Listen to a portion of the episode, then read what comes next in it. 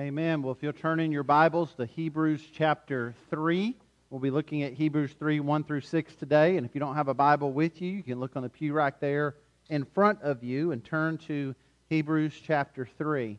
Uh, if you've been with us, you know we've been walking through the book of Hebrews together, and so far uh, we've seen very clearly the writer of Hebrews has established that Jesus is supreme over all. He is God's perfect and final revelation to us. He is greater than all things, He's greater than the angels. And so the writer of Hebrews has encouraged us that we need to listen to Jesus. He is supreme, and so we need to listen to Him and not neglect the great salvation that He offers. Jesus is our only hope in this life and in the life to come. He is able to help us no matter what may befall us. And so we've seen these truths from the Scripture in these first two chapters and now we'll turn our attention to Hebrews 3, verses 1 through 6. And out of reverence for God's word, if you're able to, if you would stand as I read the text for us this morning.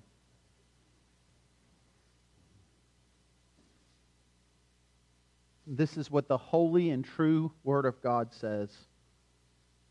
Hebrews 3, beginning in verse 1. Therefore, holy brothers, you who share in a heavenly calling, Consider Jesus, the apostle and high priest of our confession, who was faithful to him who appointed him, just as Moses also was faithful in all God's house. For Jesus has been counted worthy of more glory than Moses, as much more glory as the builder of a house has more honor than the house itself. For every house is built by someone, but the builder of all things is God. Now, Moses was faithful in all God's house as a servant to testify to the things that were to be spoken later, but Christ is faithful over God's house as a son. And we are his house if indeed we hold fast our confidence and our boasting in our hope. You would pray with me. Father, just as we sang a moment ago, our desire is that we might glorify Christ in all that we say and do. And so, Lord, I pray that we would glorify Christ as we study your word today, that we would understand it, that we would see it clearly, and that we would respond to it in repentance and in faith. Lord, there are many things that can distract us in these moments, things we might be worried about or anxious about or troubled about. Our minds are tempted to wander to so many places. But I pray, Lord, that you would do a work through your Holy Spirit in this time we have to study your word, that you might draw us in, that you might help us to, to see and to respond to the truth that you've given us through Hebrews 3 1 through 6. We ask this in Jesus' name. Amen. You may be seated. Well, again, happy Father's Day to all you dads this morning. We do have a little gift for you a happy Father's Day pin. You can pick up one of those on your way out today. I became a father for the first time just over 20 years ago, June 6, 1999. I remember that moment very clearly. We are there in Bowling Green in the hospital. Uh, they placed this life in my hands. And I remember looking down at my son and being introduced to what it means to be a father and feeling a combination of pride and excitement and of utter terror and fear. And I still feel all of those emotions uh, very often as a parent.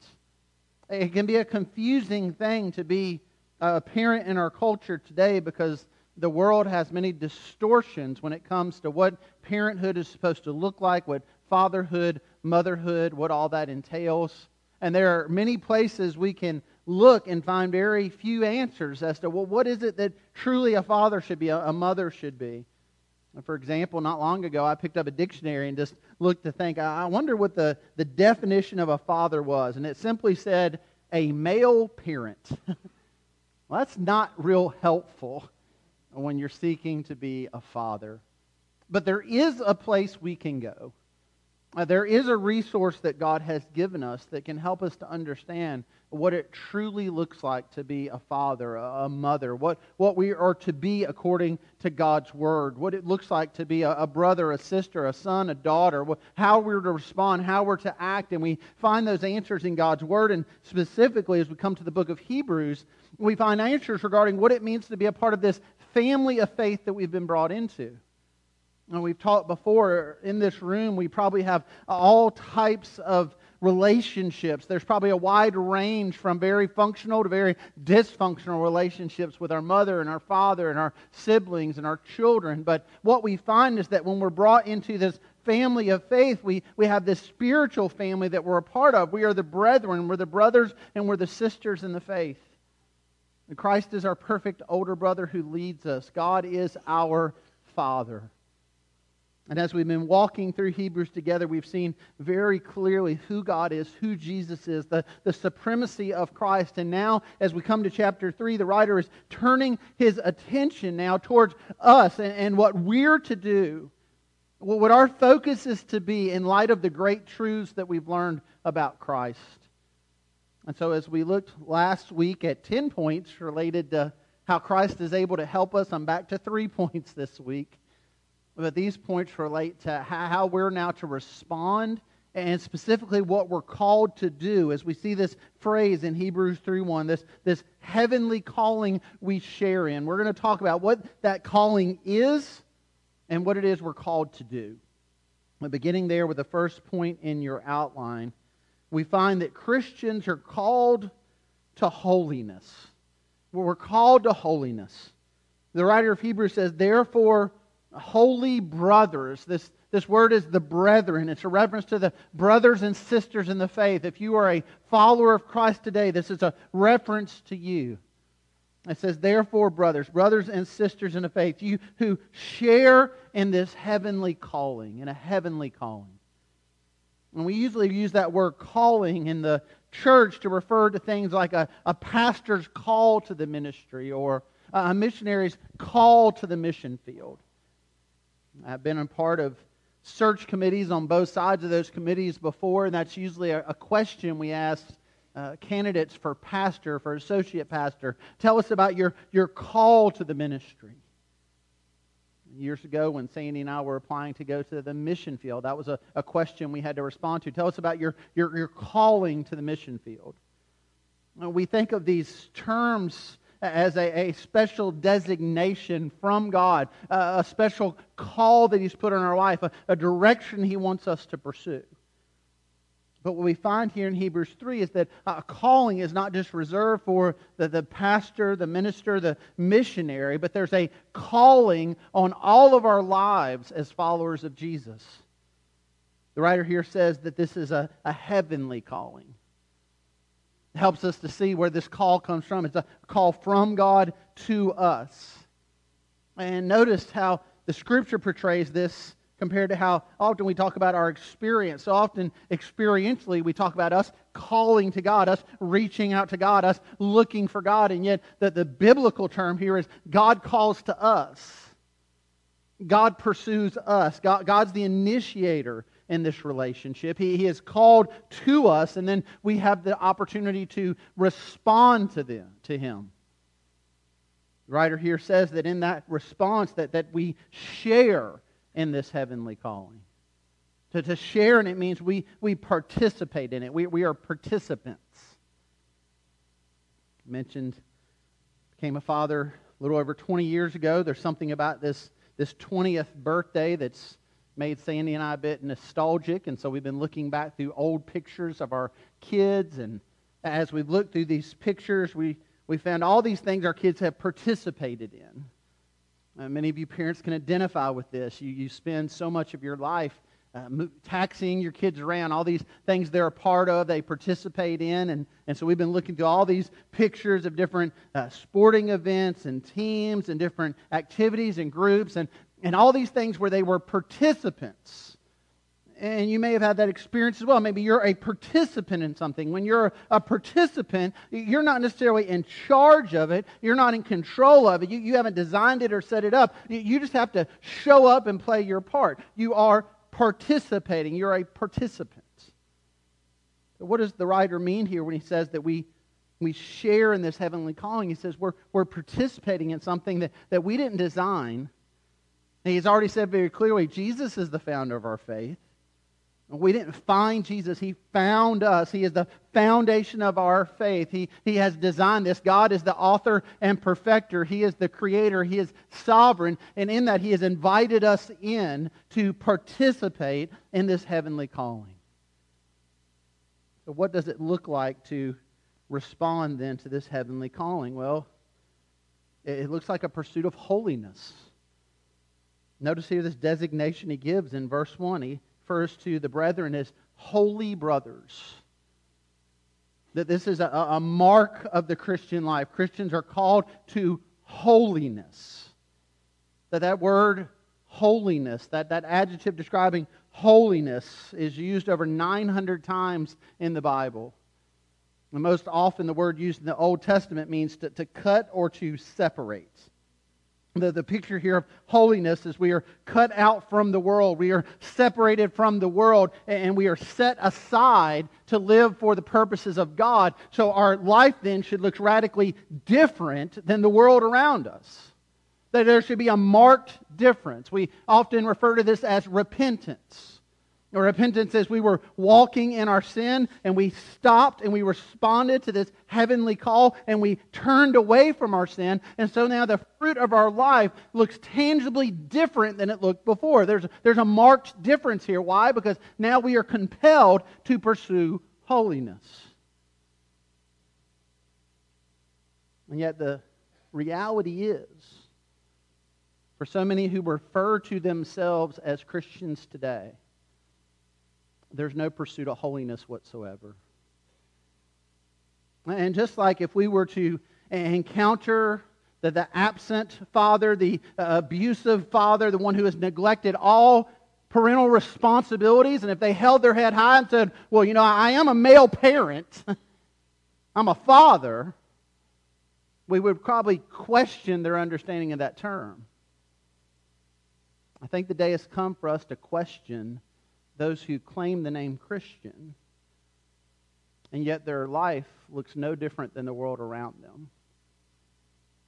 And we live in a culture where it's very common in the, the popular media and the celebrities of our day that their lives are on display. We, we can see so often how unholy they are and how they are pursuing things that have nothing to do with the things of God, and yet they will get to the podium and what will they say? Well, I just want to thank God. I just want to thank Jesus.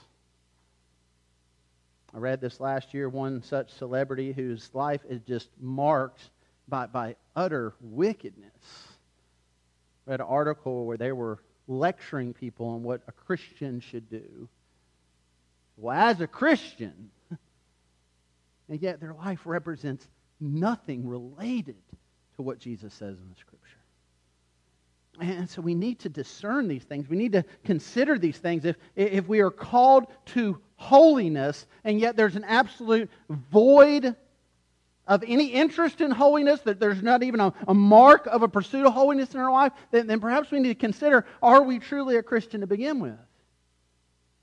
Holiness is not just a pursuit for those senior Christians or those super spiritual Christians.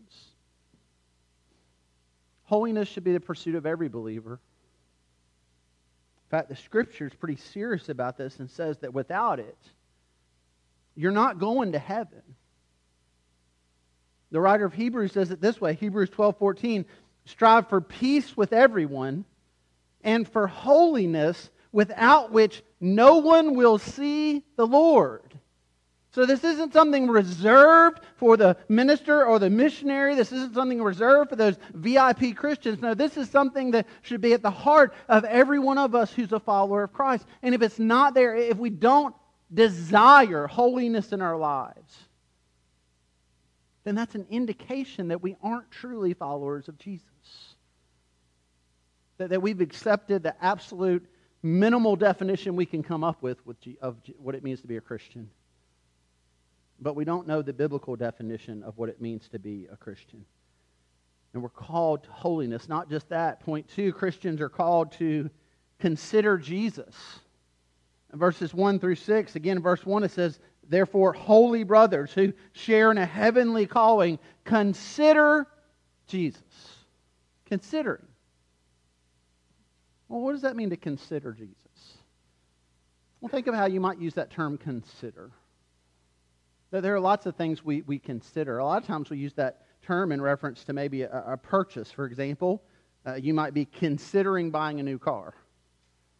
I read somewhere not long ago that the average American will purchase six cars in their lifetime. So some of y'all are doing the math right now. Some of you are above average. you already bought more than six. Some of you are on your way. And so think about that process. I'm sure in a group this size, there's some of you who think very little of it and you just walk on the lot and you buy the car and you're going about your business. But for, for many others, there's a lot of consideration that takes place. It might start with you just driving around and there's a, a vehicle that kind of catches your notice. And so you start just kind of observing that particular vehicle. Maybe you do some research on it. Maybe, maybe you start to have conversations. I mean, people aren't shy about talking about cars. I was a couple weeks ago, Dad and I were going to Hardee's so I could get my senior discount. And didn't ask for it. Just think I'm old. That's how I feel. But anyways, I was about to walk in the door, and just some stranger, didn't know him, never met him before, get out of Dad's truck, and he just starts talking to me about my dad's truck. Just starts up a conversation. He's observing, he's considering, he's thinking about getting one like it. So when we're considering a vehicle purchase, we don't seem to have any trouble with this process of looking and observing and talking and researching and, and thinking through well, how much is this going to cost me and can I afford this? And then we start to commit to it and make sacrifices for it. I mean, we spend a significant part of our budget at times on vehicles and maintenance and insurance. And we spend a lot of time thinking about these things, considering them. And the sad reality is, many of us spend more time considering our next purchase than we spend considering our faith in Christ. The writer here says we are to consider Jesus. We're to look to him. We're to observe him. We're to have conversations with the stranger at Hardee's about him. We're to commit to him. We're to make sacrifices for him. We're, we're to think on him and talk about him and meditate on his word and listen to his word and seek to obey his word. The writer here reminds us of why Jesus is worthy of our consideration. He first points out it's because Jesus is our mediator. He says, verse 1, that he's the apostle and the high priest of our confession. That word apostle, that role apostle, was someone sent from God as a messenger. We see in the scripture in the New Testament the, the apostles, the disciples, they're, they're sent out by Christ with a message from him. That's what an apostle is it's a, it's a messenger. How do we see Christ as that? Well, the scripture says clearly God has sent, God has sent his son to us. Jesus is sent from the Father to do the will of the Father. He's the apostle of God to us to bring us the Word, and He is the Word. Not just that, it says that He is the high priest. When you think of that role of the high priest in the Old Testament, the high priest is one who would go before God on behalf of the people they would make the, the offering on behalf of the people. They would represent the people before God. And so, apostle, someone God sends to the people. High priest, someone goes to God on behalf of the people. That, that's the role of the mediator. They, they stand before God on behalf of the people, taking the message to the people from God and going to God on behalf of the people. And you see how Jesus is the perfect mediator. In fact, he's the only mediator and a world of great confusion and false religions and false teachers where people say, well, I can get God this way, I can get God this way. The scripture says to us clearly, 1 Timothy chapter 2, verse 5, there is one God and there is one mediator between God and man, the man Christ Jesus. And so, as we seek to understand better who Jesus is, that this is pinnacle that we understand. He is the mediator, He is the way to the Father. Jesus says that of Himself. The way, the truth, and the life, no one comes to the Father except through me. He's our mediator, so we need to consider him. Not only that, he is perfectly faithful. Verse 2 Jesus was faithful to him who appointed him. He, he is the picture of perfect faithfulness in the Scripture. And this should be a comfort because we struggle in our faith. We, we wrestle with our faith. We, we are not perfectly faithful at all. In fact, he gives this comparison between Jesus and Moses, and we can go back through the life of Moses. We can see so many times when Moses lacked faith.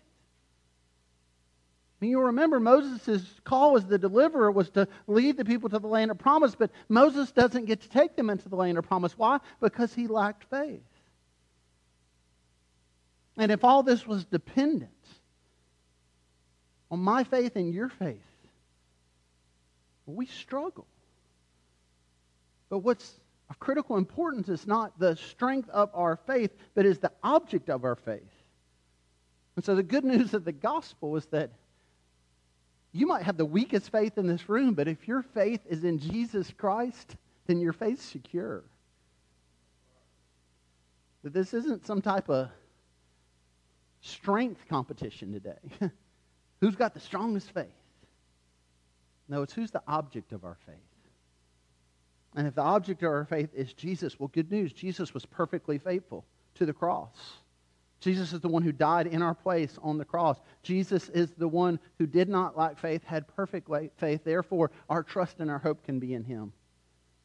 We can have confidence in him, so he is worthy of our consideration. We also see that we should consider him because he's greater than Moses.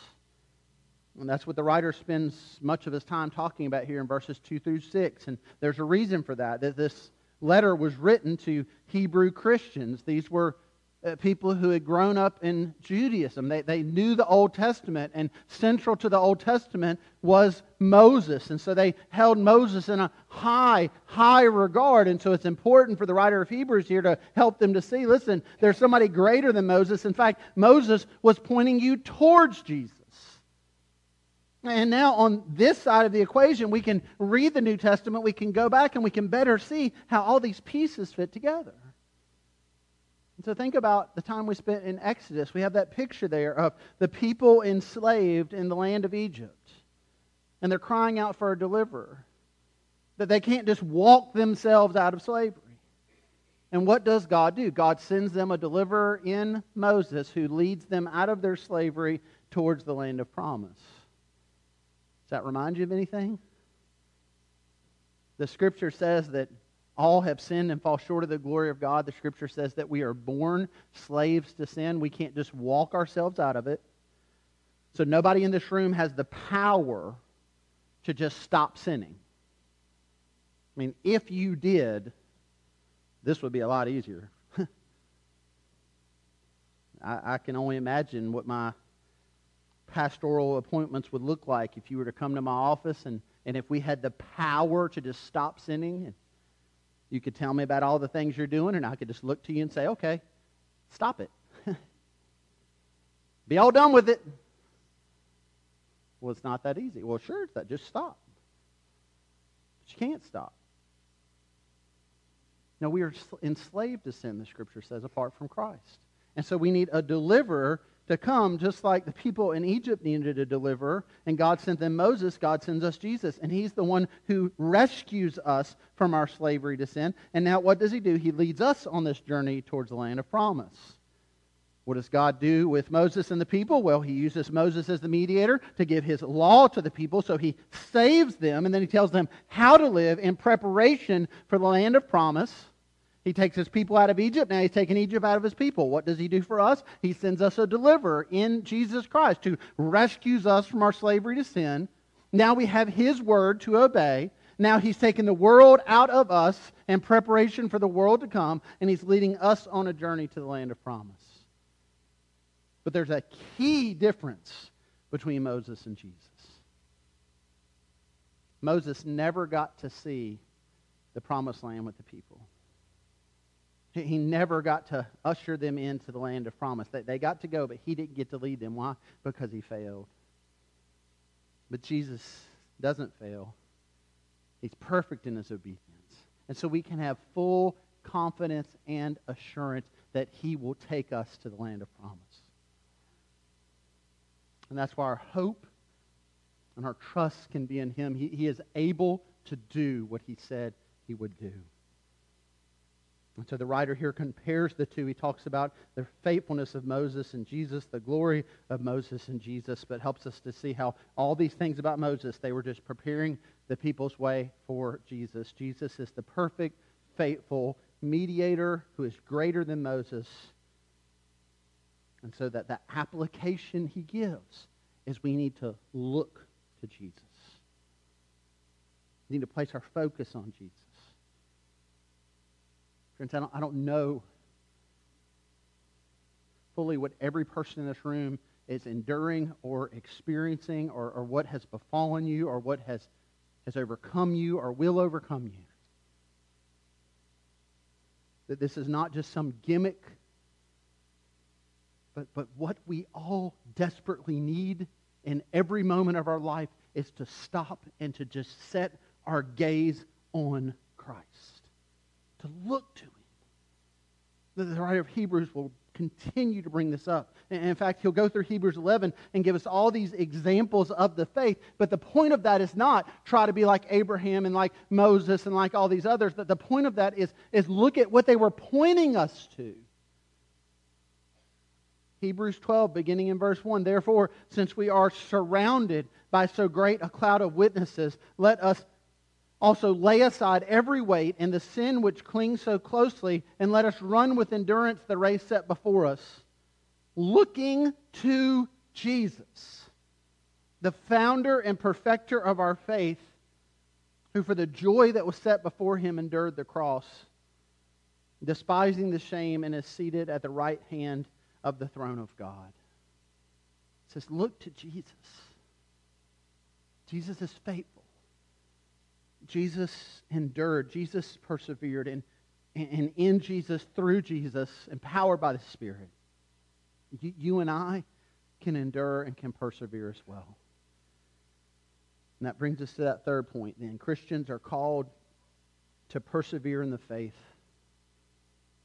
That this is that great doctrine of the Reformation, perseverance of the saints. We, we are called to persevere and to endure. And the great news of the gospel is if we are truly born again in Christ, we will persevere till the end, and we will persevere to the end because we are truly born again in Christ. He, he keeps us, he, he holds us, we, we persevere. Verse 6, the writer says, Christ is faithful over God's house as a son, and we are his house if. He's given this language of the, the household of faith and this house that God was building up through Moses. And now there's someone greater than Moses over this house. And he says, We are part of this house if. It's conditional. Again, not, not everyone who says they're a Christian is actually a Christian. Now, not everybody who thinks they're a Christian is actually a believer. There, there's a qualification here. If. And what's that qualification? If we identify ourselves as Christian, if we're a member of Bloomfield Baptist Church, we're a part of God's house, if we give money to the church, or, or if we go to Sunday school, or, or if we attend church on a regular basis, or if we take the Lord's Supper, or if we've been baptized, if we read our Bible. Now, he doesn't say any of those things. That doesn't mean they lack significance, but notice what he says here. We are his house if indeed we hold fast our confidence and our boasting and our hope if we hold fast, hold fast. When we've talked before about how how ridiculous so many of our Christian slogans and bumper stickers and T-shirts are, and phrases like "let go" and "let God." Apologize if you have that bumper sticker this morning. I'm sure you can find one to put over top of it.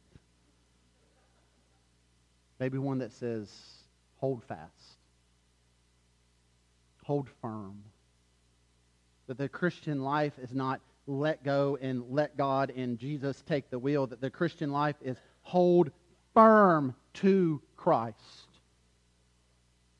It is as if the storm is brewing and coming, and that there is an anchor there we can hold on to. And as the wind rips through and the storm comes through, we will hold firmly to Christ. And the good news is, is that, that the perseverance is not guaranteed by the firmness of our grip, but the firmness of His grip. If we're looking back through these pictures, I've noticed some when our kids were really little. We go to different sporting events, parades, and especially if there's a big crowd in that picture, I'm always holding my child's hand. Now, my child might look at that and say, Well, look, Daddy, I was holding your hand. Wrong. Because the grip of a two year old will last until there's a snow cone, or an ice cream cone, or a puppy walks by. They will let go quickly. But the grip of a mother or father, that's tight. That, that's firm. That, that's where the security rests. And there's a grip that's actually tighter than the grip that any of you as a mother or father or aunt and uncle or grandparent have on a child. There, there's the grip in the hand of God. And God says when we're in that grip, when we're in the grip of the Son and the Father and sealed by the Spirit, no one can snatch us out of the Father's hand. No one. Nothing. No sickness, no death, no crisis, no world falling apart, no bankruptcy, no career shift and change, no betrayal, no, no nothing can rip us out of the hand of the Father and the Son sealed by the Spirit. We are secure and we will endure. Our call then is to keep our eyes on Jesus and to look to the cross. And no matter what may come our way, as long as we're able to lift our heads, to look to the cross of Christ and to look to Jesus. There's a wonderful picture of this I'll close with. And some of you are familiar with C.S. Lewis and the Chronicles of Narnia. If you're not, I'll, try to give you the briefest summary. You, have basically got these fictional works about this, this fantasy land, and it's to depict in many ways the Christian life and, and this mystical land. There's talking animals and all these things. And, and the focus is Aslan. He's the lion, he's the Christ figure.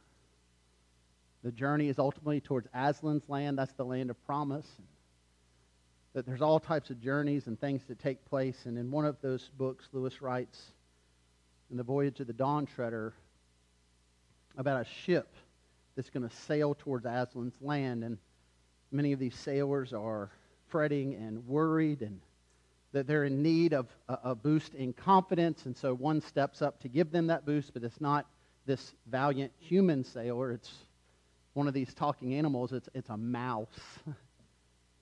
named Reepicheep. This valiant little warrior mouse. But this is what he says about placing that focus on Aslan's land. As others are fretting, he says, My own plans are made. And while I can, I sail east in the dawn treader. And when she fails me, I paddle in my lifeboat. And when she sinks, I shall swim east with my forepaws. And when I can swim no longer, if I've not reached Aslan's country or shot over the edge of the world, I shall sink with my nose to the sunrise and my eyes on Aslan's land. That, that focus that Lewis gives us here the, the focus we're to have as believers. And when the ship is sinking and when our strength is failing, we will look to Christ and we will behold his glory. And we will realize on that day, whatever it is that may befall us, whatever crisis it is that comes our way, there is a day we will take our last gasp of breath on this earth and we will wake up in glory. But friends, hear this. This will only happen for those who share in this heavenly calling and those who have indeed repented and trusted in Christ. And so we invite you today, as we invite you every Lord's Day, if you've yet to trust in Jesus and place your full hope in him and look to him, then the scripture says today is the day of salvation. Today is the day when you can turn from your sin, when you can trust in Christ. And for those of you who have done that and are believers and yet you are struggling today, our hope is not in this world. Our hope is in Christ. And so let's put our gaze and our focus on him. If you will stand with me as we pray and as we sing.